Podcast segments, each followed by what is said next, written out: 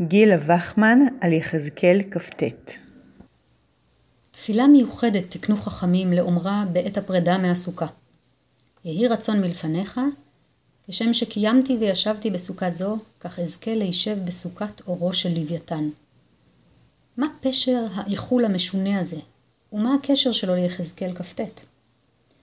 התמונה שבתפילה נשענת על מדרש לאיוב מ' פסוקים כ"ה עד ל"א.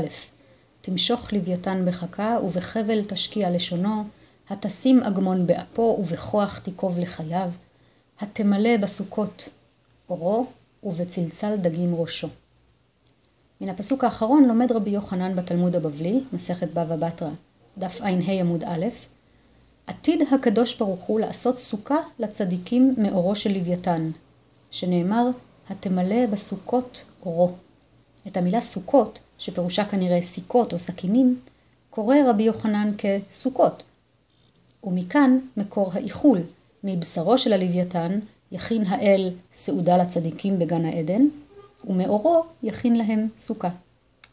באופן דומה למדי, מתואר עונשו של התנין הגדול, הוא פרעה, בפסוקים ג' וד' של יחזקאל כ"ט.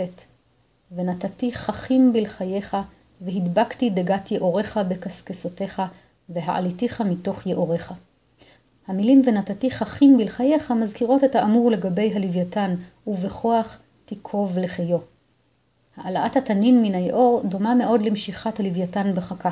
בקלות אפשר להגיע למסקנה כי אלוהים מכניע את כל מפלצות הים באותה דרך, קונבנציונלית למדי, של הטלת חכות ונעיצת צלצלים. אלא שאז נזכר הקורא כי פסוקי יחזקאל מדברים במלך פרעה, ולא במפלצת מיתולוגית, וככל פעולות הדיג המתוארות אינן אלא משל לתבוסתו. אם כך, מיהן הדגים במשל הזה? מיהי חיית הארץ שתאכל את פרעה? ואולי גם הלוויתן של איוב לא היה ולא נברא, אלא משל היה?